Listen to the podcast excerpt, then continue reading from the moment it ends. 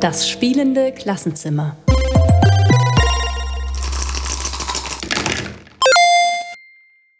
Hallo Daniel, es freut mich, dich zu sehen und zu hören. Die Hörerinnen und Hörer sehen dich nicht, ich kann dich sehen. Ich sag nochmal Hallo, ich wink dir. Hallo Daniel, ich freue mich auch. Hallo liebe Hörerinnen und Hörer. Ich habe eine Frage mitgebracht. Ähm, sag mal, Thema der heutigen Stunde ist Bastelstunde. Hast du schon mal als Lehrer für den Unterricht etwas gebastelt? Oder du bist ja auch als äh, Lehrer-Fortbildner unterwegs. Hast du für eine Fortbildung schon mal was gebastelt? Ja, ähm, als Lehrer ist tatsächlich schon schon ein Weilchen her jetzt. Äh, bei Fortbildungen äh, auch. Also ich kenne das äh, kenne das ganz gut. Ähm, so, so Anekdoten, die vielleicht viele kennen, die im Lehrberuf tätig sind, äh, am Kopierer stehen, erstmal anstehen, morgens noch Arbeitsblätter kopieren, ist sowas äh, Einfaches, wo man dann ja aber auch äh, Blätter schneiden muss, lochen muss und so weiter.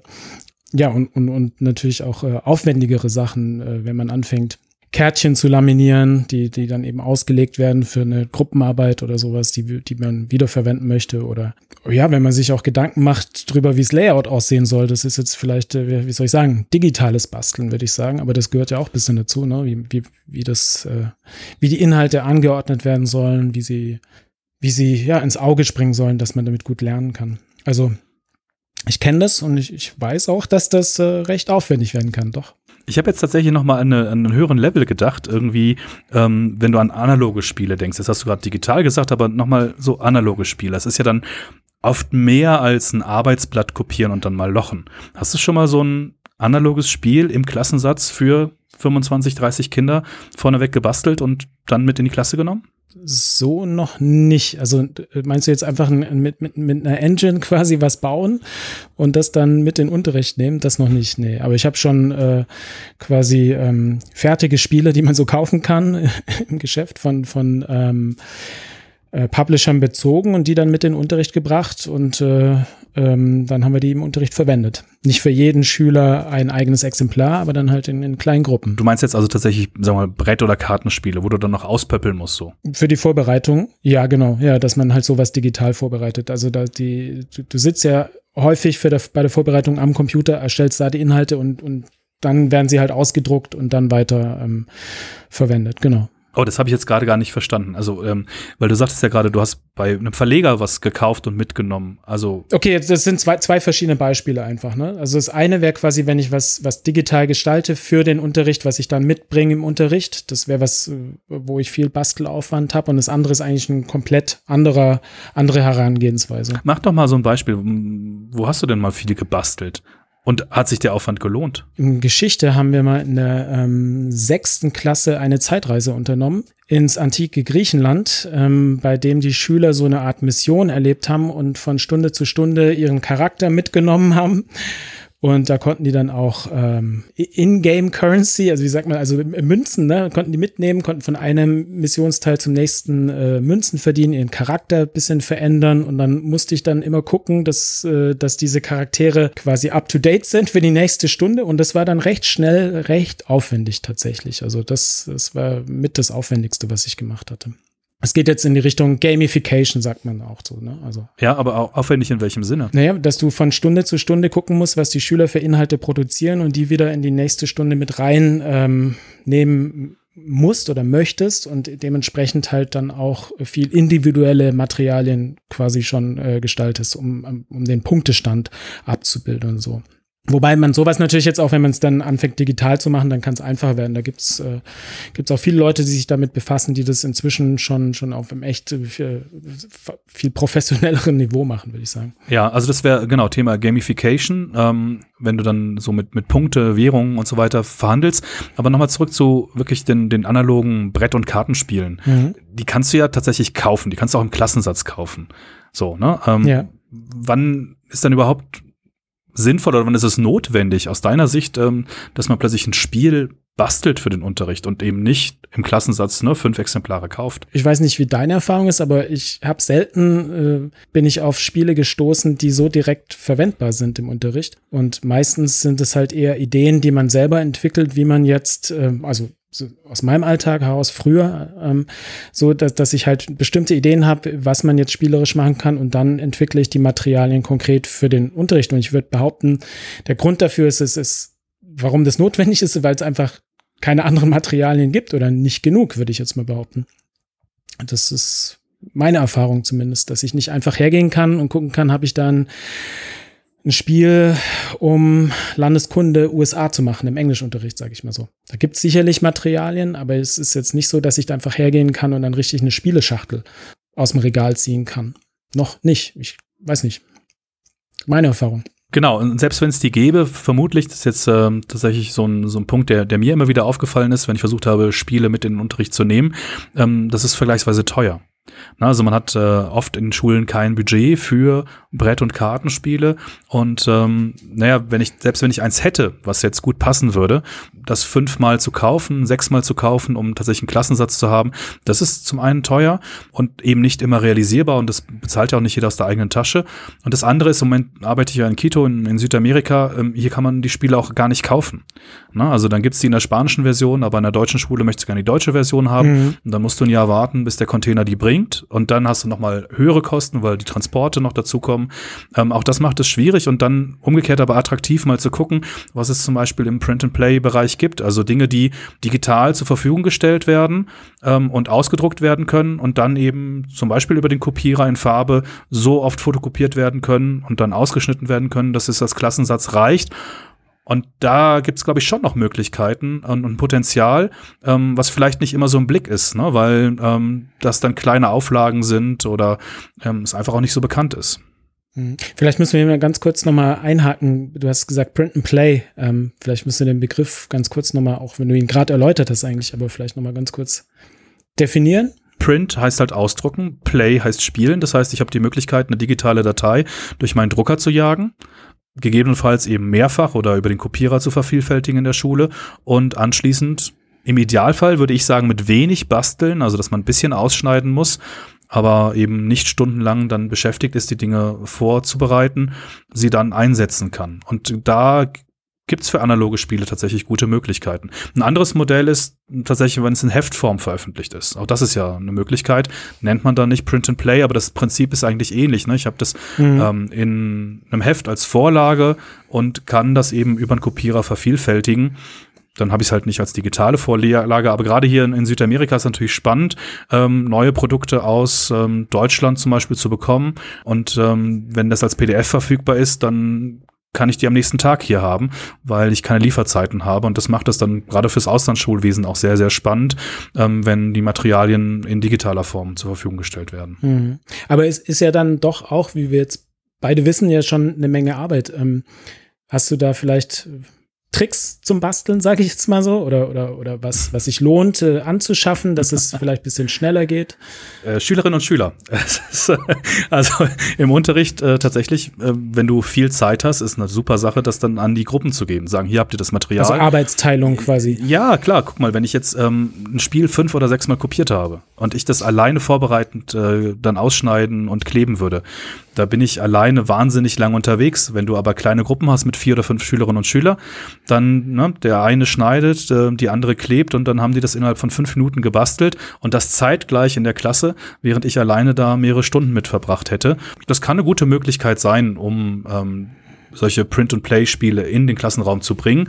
Kostet Zeit im Unterricht, aber das macht man einmal und dann guckst du, dass die halt irgendwie dauerhaft gesichert werden. Dann nimmst du die am, Ende der Stunde mit, ja, laminierst die und ähm, dann sind die einmal gebastelt und wenn du das das nächstes Jahr in der gleichen Klassenstufe einsetzt, dann hast du die dann gesichert, also quasi, ja, laminiert, also so fest verpackt, dass sie zumindest mal für ein paar Durchgänge reichen. Das heißt, du hast diesen Aufwand nicht jedes Mal in der Klasse. Und jetzt im Moment arbeite ich auch in der Lehrerfortbildung.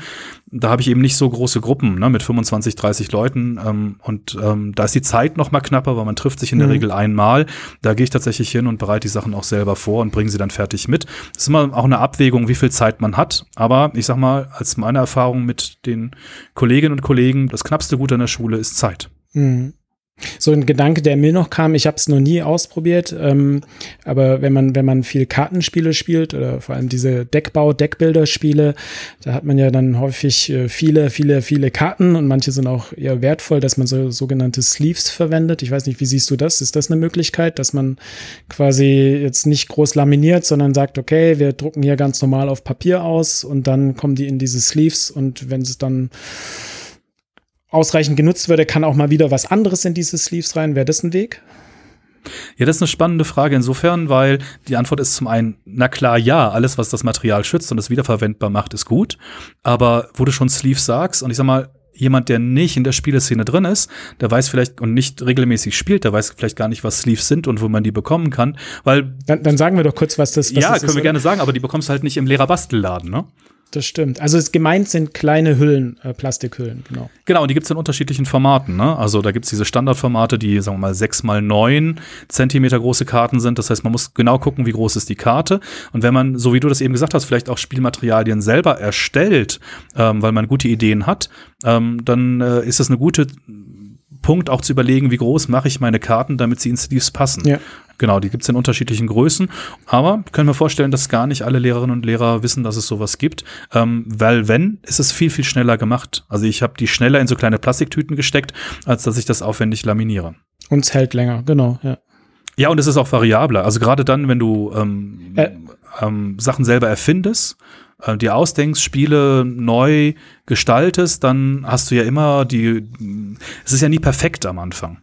Sondern wenn es laminiert ist, dann ist es nicht veränderbar. Im Sleeve kann ich dann das Kärtchen rausnehmen und kann nur dieses eine Kärtchen nochmal neu ausdrucken mit geänderten Informationen. Was, nur wenn Tippfehler drauf ist, dann kann ich das einmal neu ausdrucken, nur dieses Kärtchen und dann austauschen. Das heißt, gerade dann in einem Prozess, wo man Dinge Spiele, analoge Spiele selbst entwickelt, ist man eigentlich immer in einem Prozess, das neu zu machen. Und da schließt das Laminieren das ab und der mhm. Aufwand, das neu zu machen, ist relativ groß. Und da bieten eben diese kleinen Sleeves, Plastiktütchen, ähm, echt eine Chance, da das viel flexibler zu halten. Genau. Ein ganz, ganz wichtiger Punkt, glaube ich. Also mir, mir gefällt der Gedanke und irgendwie habe ich auch den, äh, wie soll ich sagen, die Intuition, äh, dass es das bisschen mehr dann zum Spiel macht. Und das finde ich, äh, ist irgendwie so ein Aspekt, der sich schon in meinen Augen doch lohnt, wenn man, wenn man es irgendwie schafft, die Materialien, also eigentlich sind es ja, wenn man es mal so, so will, Lernmaterialien, ja, aber dass die auch wirklich mehr wie Spielmaterialien wirken, also ein bisschen aufwendiger sind, bisschen, ja, auch wenn sie noch im Prozess sind, dass sie entstehen. Ich, ich finde irgendwie, ich stelle mir das so vor, dass es dann ja auch Lust macht, sich damit auseinanderzusetzen, oder? Wie siehst du das? Ja, ich habe am Anfang tatsächlich, als ich angefangen habe, Spiele in den Unterricht mitzubringen, ähm, auf die Schüler gebeten, bringt doch mal eure Pöppel mit von zu Hause. Ihr habt bestimmt alle Mensch ärger dich nicht, ne? Bringt mal Würfel mit, dass man also solche Materialien auch hat. Äh, Im Laufe der Zeit habe ich selbst eine Sammlung angelegt, sodass ich dann nicht mehr mich darauf verlassen musste, dass die Schüler das tatsächlich dabei haben, sondern ich hatte dann an meinem Platz eine große Kiste stehen, da waren so Standard-Spielmaterialien drin, die man immer benutzen kann. Und das war auf jeden Fall hilfreich, weil dann konntest du einmal die Kiste rumgeben, jede Gruppe hat sich das rausgenommen, was sie brauchte und bist damit schnell unter unterwegs, aber es gibt natürlich auch noch irgendwie so eine ähm, ja optische und ich weiß, in anderen Brettspiel-Podcasts ist das echt so verpönt, aber ich sage das Wort trotzdem eine haptische Qualität. Ja, ich glaube, das macht ja gerade analoge Spiele aus, dass ich sie anfassen kann und dass sie auch einen Reiz haben, gespielt zu werden, indem sie schön sind. Und das ist aber wahrscheinlich eine Herausforderung, gerade in diesem Bereich, wo man selbst Sachen einfach nur ausdruckt, selbst bastelt und mitbringt. Wie kann man das so machen, dass ich eben nicht eine Schwarz-Weiß-Kopie habe, sondern äh, tatsächlich auch ansprechende Spielmaterialien? Aber ich sehe es genauso. Also wird sich meines Erachtens auch auf jeden Fall lohnen. So, so lernen mit Kopf, Herz und Hand oder auch spielerisch, ne? Wenn ich so schöne Materialien habe, die mich ansprechen, dann, dann zieht mich das doch ins Spiel richtig rein. Es fällt mir leichter irgendwie einzutauchen. Ne? Also Stichwort Immersion, würde ich behaupten. Was gibt's denn da für Möglichkeiten? Also ich, ich sehe die gar nicht so, weil das, was ich bisher gemacht habe, war, wenn ich Glück hatte, hatte ich Vorlagen, die, sagen wir mal, schön gezeichnet waren und die ich in Farbe kopieren konnte. Und das war schon, war schon schön. Ne? Und dann habe ich aber Standardpöppel und Würfel genommen. Siehst du noch andere Möglichkeiten, eben diese Immersion, dieses Hereinziehen, diesen Spielreiz durch Materialien, durch andere Materialien zu erzeugen? Ich kann mir es gut vorstellen. Ich habe, glaube ich, auch schon online Bilder gesehen von Leuten, die wirklich schöne Modelle gemacht haben oder tolle Würfeltürme, ja, also wo man, wo man die Würfel reinwirft und dann kommen die unten raus aus irgendeinem Drachenmaul oder sowas. Müsste jetzt halt natürlich thematisch passen zum, zum Lernen halt auch irgendwie. Aber ich habe schon Bilder gesehen von Leuten, die sich da wirklich viel, viel Mühe machen und ich kann mir vorstellen, dass es durchaus wirkt oder ich weiß nicht, vielleicht äh, Schulen, die einen 3D-Drucker haben oder sowas, dass man irgendwie zwei, drei kleine Miniaturen macht. Also wie, wie gesagt, sind jetzt eher so Überlegungen. Aber wenn man sich vielleicht man muss ja jetzt nicht ein komplettes Set an, an kleinen Figuren da äh, haben, aber vielleicht so irgendwie ein, zwei Materialien, die wirklich auf den Kern der Idee hinlaufen, auf den Kern dessen, was da jetzt gelernt werden soll, dass man da sich vielleicht Mühe gibt. Ich kann mir schon vorstellen, dass sich das lohnt und dass man da dann halt bisschen Energie reinsteckt, sage ich jetzt mal. Aber ja, eher theoretisch jetzt der, der Gedankengang. Ja, wobei du sagst ja, du hast das Beispiele gesehen. Ich kann mir das für mich tatsächlich gar nicht vorstellen. Also ich kann mir vorstellen, dass, ähm, dass es das gibt und dass einige Kolleginnen und Kollegen da mit viel Energie tolle Sachen machen. Und man sieht das ja manchmal in sozialen Netzwerken, wenn sie dann die Fotos teilen und du denkst so, wow, ist das toll geworden. Aber wenn du dann noch mal denkst, dann ist das eben ein Ding von Leuten, die das gerne machen, die das gut können, aber es ist wahrscheinlich nicht so verallgemeinerbar. Und das ist so ein, so ein Punkt, wo ist da, sagen wir mal, die Grenze oder wo, ja, wo ist das, was halt quasi bei allen immer funktioniert? Und das könnte so ein Punkt sein, ne? weil da muss man gucken, wie sind die Bedingungen in der Schule, was kann ich selber, mhm. was mache ich gerne selber und wenn ich halt gerne selber bastel, dann mache ich vielleicht einen Würfelturm in Drachenform und das ist großartig, ja, und hat einen total mhm. tollen, also auch so eine Wertschätzung gegenüber den Schülern. Guck mal, ich bringe euch tolle Sachen mit und das das merkt man dann auch, das ähm, kommt dann auch gut an, aber es ist vielleicht nicht etwas, was für jeden was ist. Und mhm. weil das Zentrale, ich komme da nochmal drauf zurück, ist tatsächlich die Zeit. Ich glaube, ähm, wenn man das so in der, in der Breite denkt und sagt, naja, guck mal, ähm, schaut euch mal im Netz um. Es gibt total gute Print-and-Play-Sachen. Also auch so aus Open Educational Resources. Ja, da gibt es Leute, die machen fantastische Spiele, mhm. ähm, stellen die ins Netz und man muss sich mal ein bisschen umgucken. Aber wenn man die findet, dann hat man tolle Möglichkeiten. Aber eine Voraussetzung ist aus meiner Sicht, mhm. dass die schnell erstellbar sind und schnell einsetzbar sind. Und ja. muss man wahrscheinlich einen Mittelweg finden zwischen diesem Spielreiz durch das Material und der Zeit, die man aufwendet, um solche Dinge mit in den Unterricht bringen zu können. Mhm. Also sehe ich genauso. Vielleicht lohnt es sich einfach auch rauszufinden, welche Inhalte oder an welcher Stelle wird vielleicht einige wenige Materialien wird sich der Aufwand lohnen. Und bei den anderen ist dann eben auf die Zeit achten und so, ne? um, um den Kosten-Nutzen-Faktor da irgendwie im Blick zu behalten. Ja. Sollen wir mal gucken, so auf die Endgrade gehen? Und ich glaube, du hast zwei Thesen vorbereitet. Ja, gern. Ähm, damit können wir das, glaube ich, auch ein bisschen schön äh, ab, abrunden, sage ich mal, das Thema. Im Grunde haben wir über die erste schon ein bisschen gesprochen, aber ich stelle dir jetzt noch mal so einen Raum. Also schöne Spielmaterialien regen dazu an, dass man sich mit ihnen beschäftigen möchte. Ja. ja, aber, aber die Zeit. genau, also ähm, wie du sagst, da haben wir schon drüber gesprochen. Ich bringe noch mal einen Punkt rein, den wir, glaube ich, so noch nicht genannt haben.